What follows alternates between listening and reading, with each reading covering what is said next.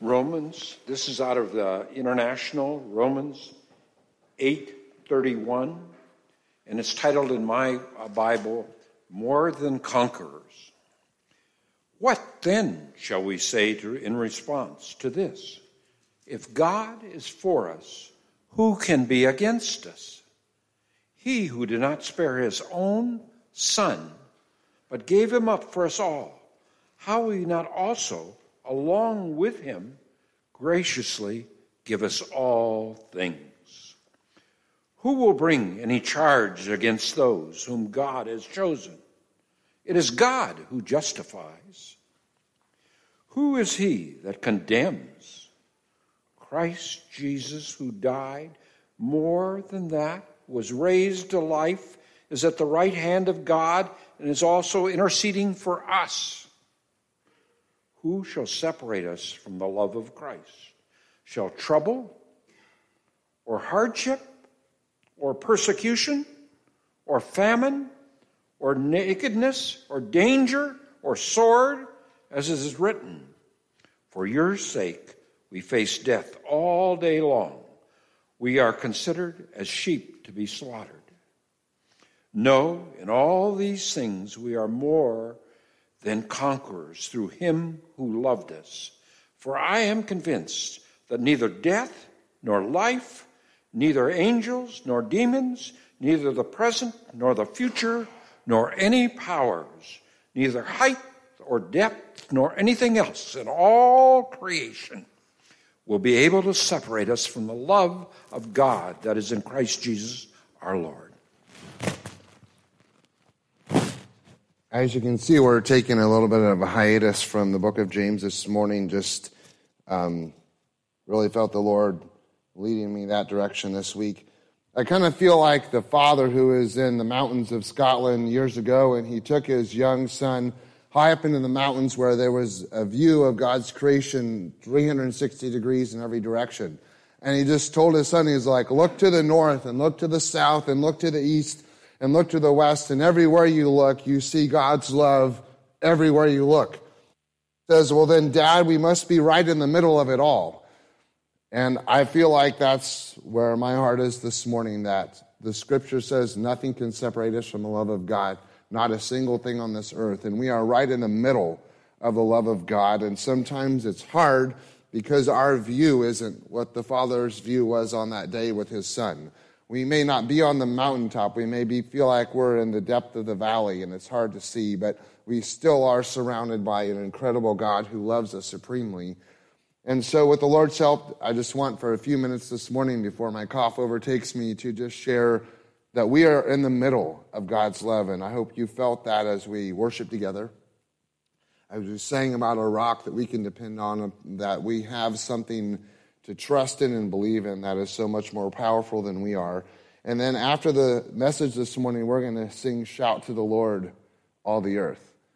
And it is my hope and prayer that as we sing together that we can shout the praises of the Lord together this morning.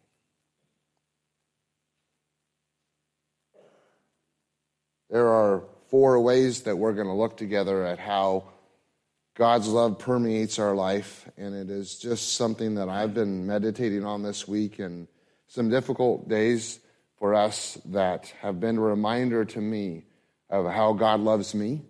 And we're just going to journey together through that as, as I have this week. And one of the first things, and there are a lot of other ways than the four that we're going to share to talk about how much God loves us, but these are the four the Lord has for us today. And the first idea that we're going to discuss this morning is that God's love is premeditated.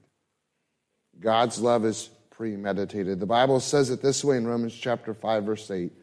God demonstrates his own love for us in this that while we were still sinners, he died for us. While we were still broken, while we were still lost, while we were still going to be born with a sinful nature, God decided he loves us so much that he would send his son before we were even born, knowing full well the direction we would take in our life, that he would lay down the life of his son in order to prove to us, to demonstrate to us how much he indeed would love us. Um, you've heard it said that you were a twinkle in your mother's eye, but I thought this week Uh, hopefully, you were a twinkle in your mother's eye. Maybe later on in your life, it was a different kind of fire that you saw besides a twinkle, but we all were a twinkle in our mother's eye. But I thought this week that before, long before any of that, we were a twinkle in the eye of the Holy Spirit.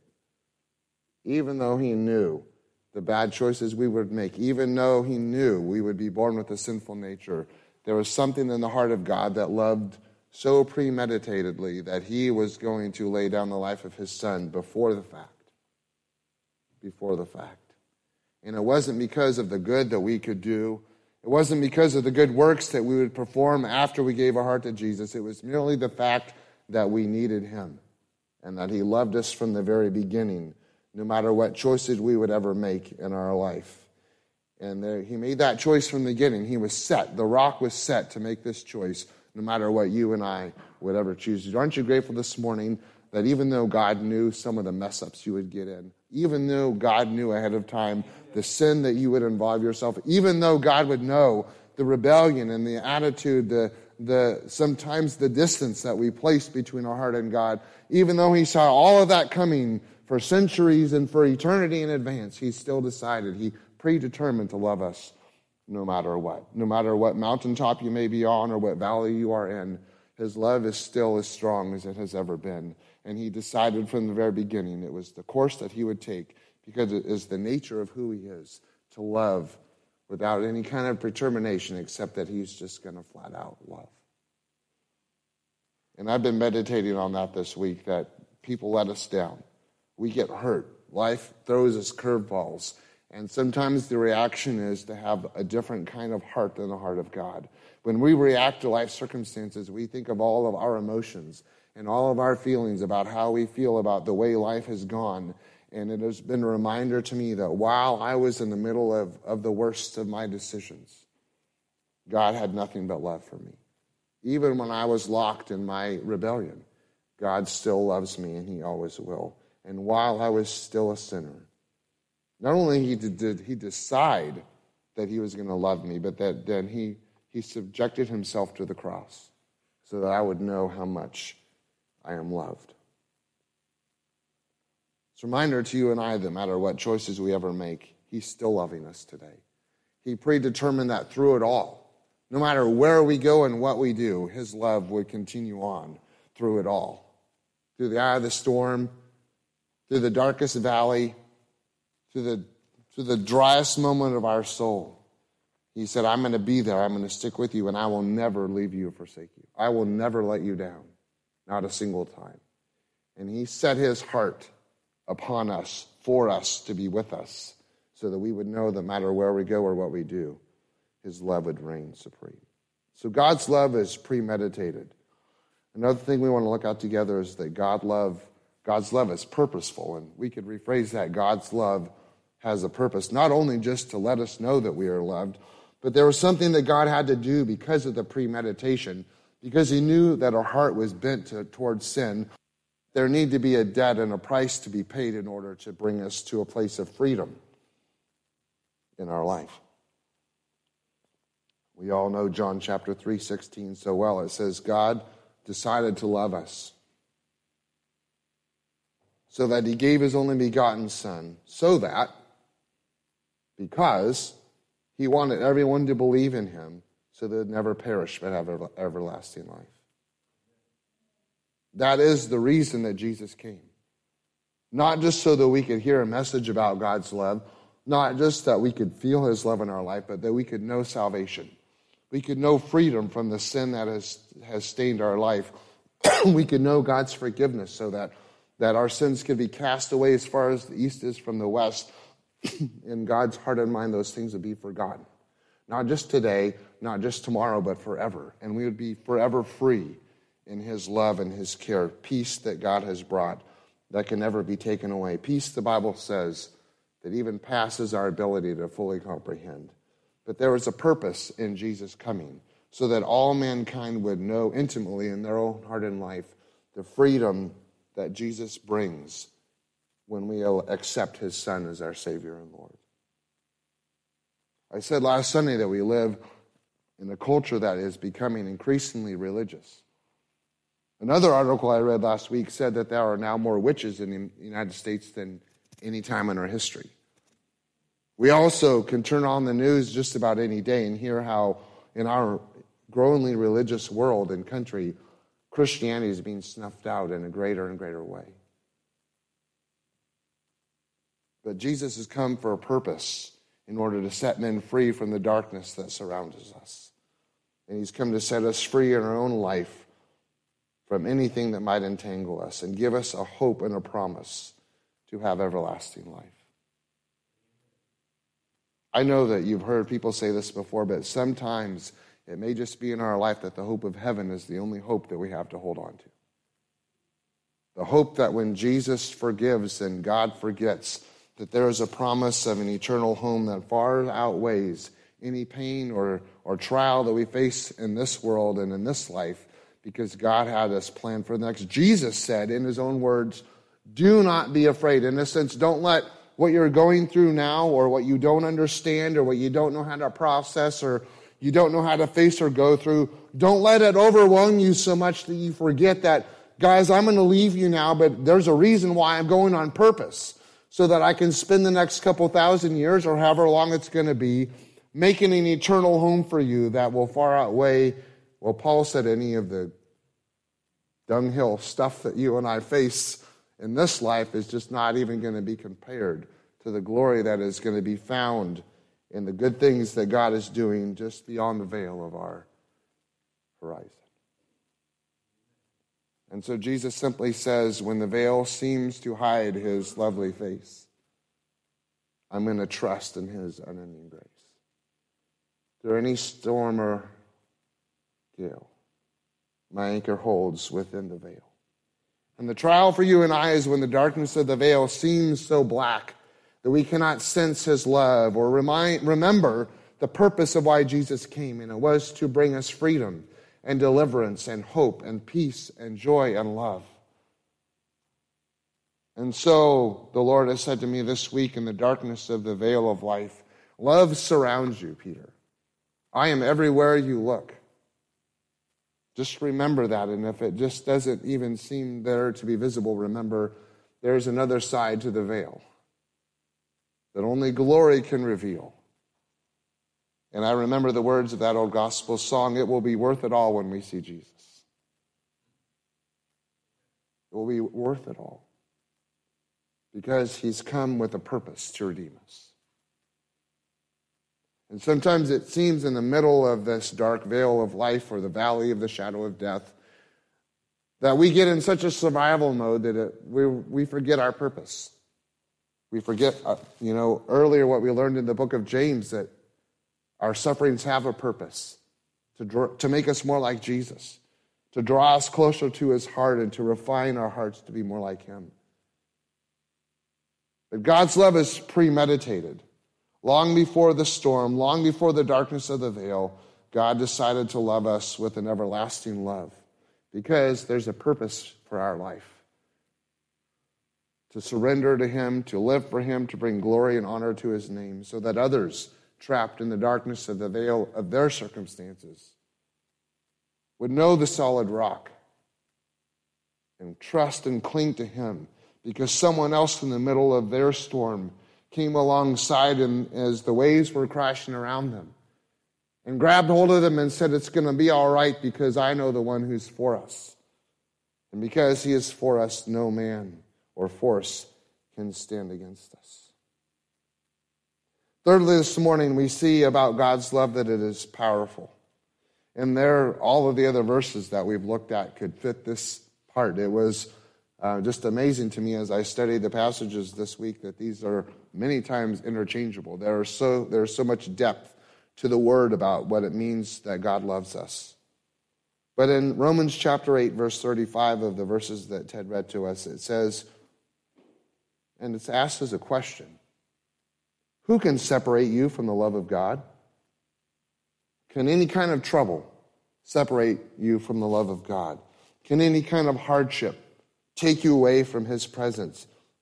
can any kind of persecution that you might face in your life, or any kind of famine, or nakedness, or fear of death, danger of the sword, Then he quotes a passage that says basically, we all face death all day long and worry what day might be our last. Many of us may be in the darkness of the veil of life. And then Paul just celebrates in verse 37. And I'd shout it as loud as I could, but I'd start coughing and not get anything out. but hear the shout in Paul's explanation answer to his question Can anything take God's love from us? Well, we could just start with the first word, no, and scream that out all by itself. Now you think about Paul's journey shipwrecked, left for dead, beaten multiple times. I mean, you name it, that man has been through it. I mean, I read a study of what it must have been look like to see Paul in person near the end of his life, and pretty much imagine a man going through the meat grinder a few dozen times. It's no wonder that he had someone write his final letters. And yet, this man says, In all these things, we are more than conquerors through him who has loved us.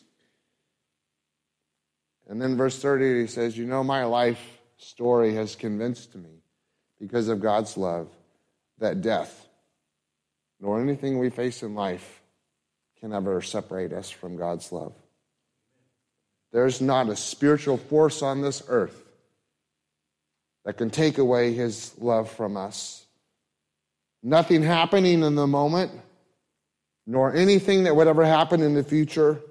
There's not a power on earth that can take God's love from us. There's not a height or a depth or anything. If I forgot to mention something, basically, there's nothing else out there that you could imagine or go through or face or be in the middle of that will ever be able to separate us from the love of God that is in Christ Jesus our Lord. And the Holy Spirit said to me through this week, let's go to the mountaintop of my word.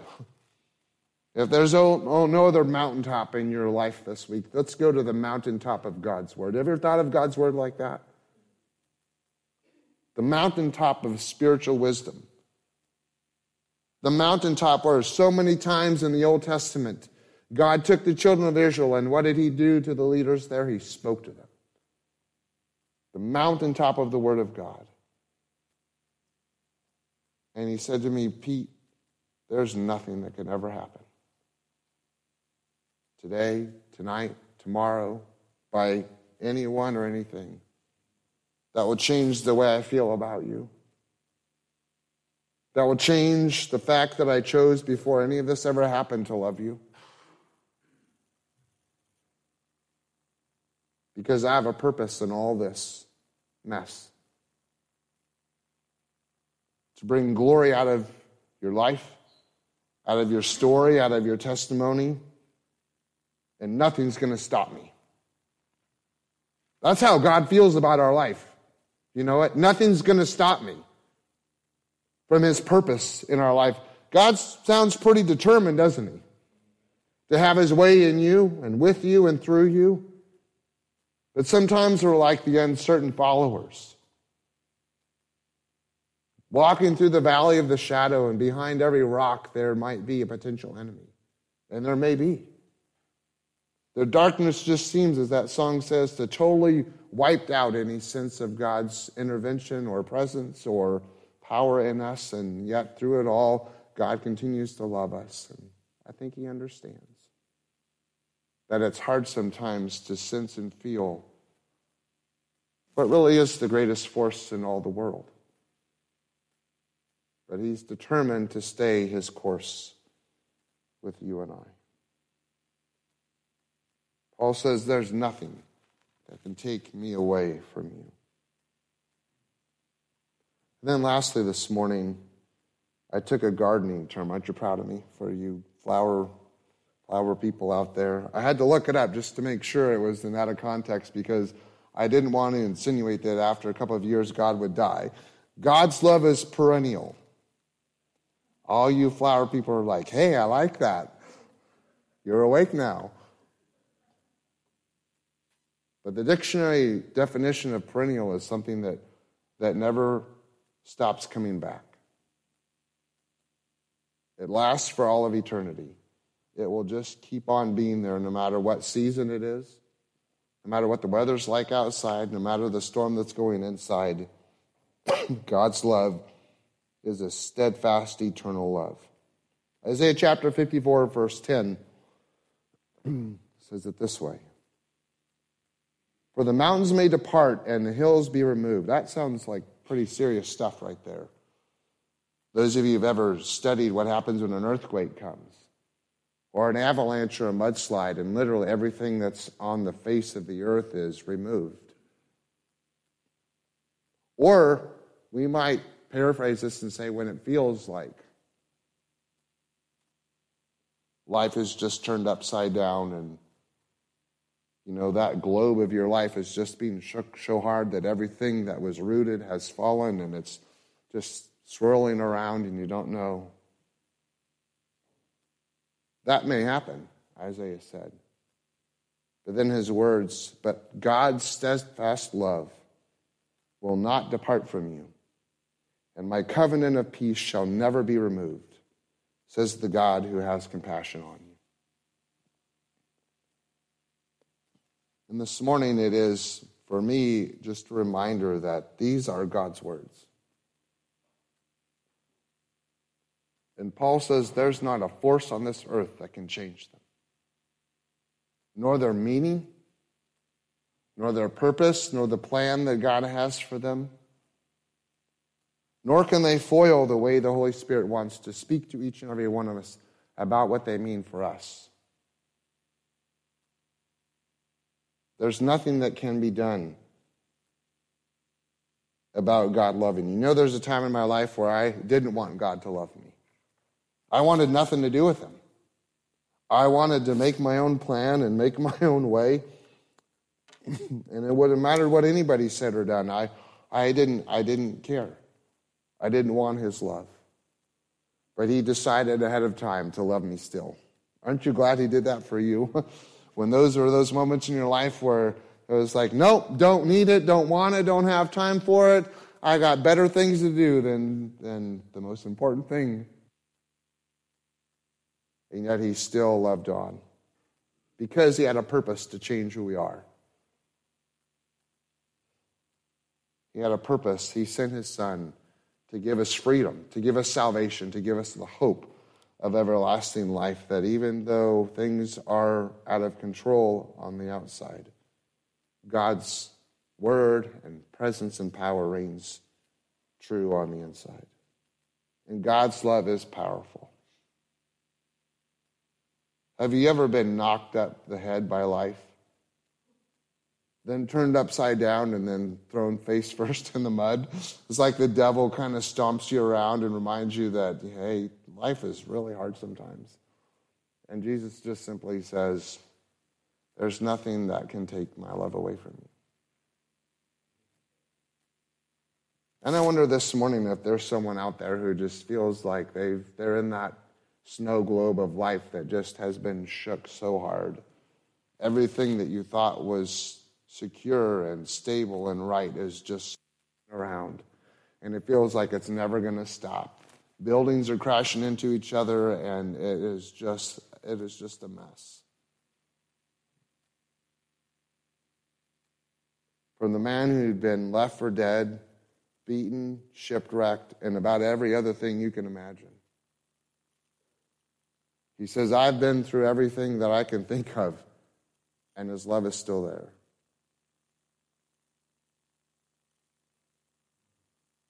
And let's ask the Holy Spirit to take us to the mountaintop of his word and just look around at the promises that God says to us. That if you return to me and to my word, to listen to my voice, I'll always be there. I'll always be there. It's a powerful love that no force on the earth can quench. And it's love that will last forever. Has someone ever let you down? Has life ever hurt? Have you ever felt alone? Have you ever wondered about everything that you thought was true may no longer be true ever again the way that you've known it before? And Isaiah reminds the children of Israel who have seen a lot of change in their, in their history. God's love will be a steadfast force that no one can move, and it will never depart from you. My covenant and my promise I cannot break. It is not in my nature. Says the God who has compassion on you. I'm going to ask the worship team to come and get ready to lead us in this closing song.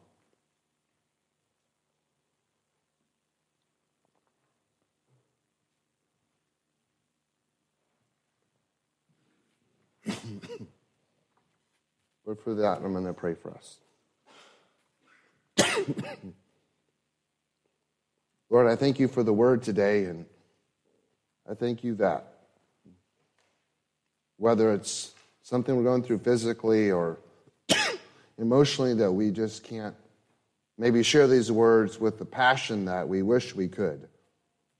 The truth of them is still there, and it still shouts loudly out to our hearts that there's no force on this earth that can take us away from the God who gave everything to show us how much He loves us. And I just pray, Lord, that we would stand today in this powerful, predetermined love that can never die and live for you and, and hold true to your promises and hold trusting on to your care and stand on your name. Lord, however it is that we can shout this morning, let's do it, Lord, for your glory.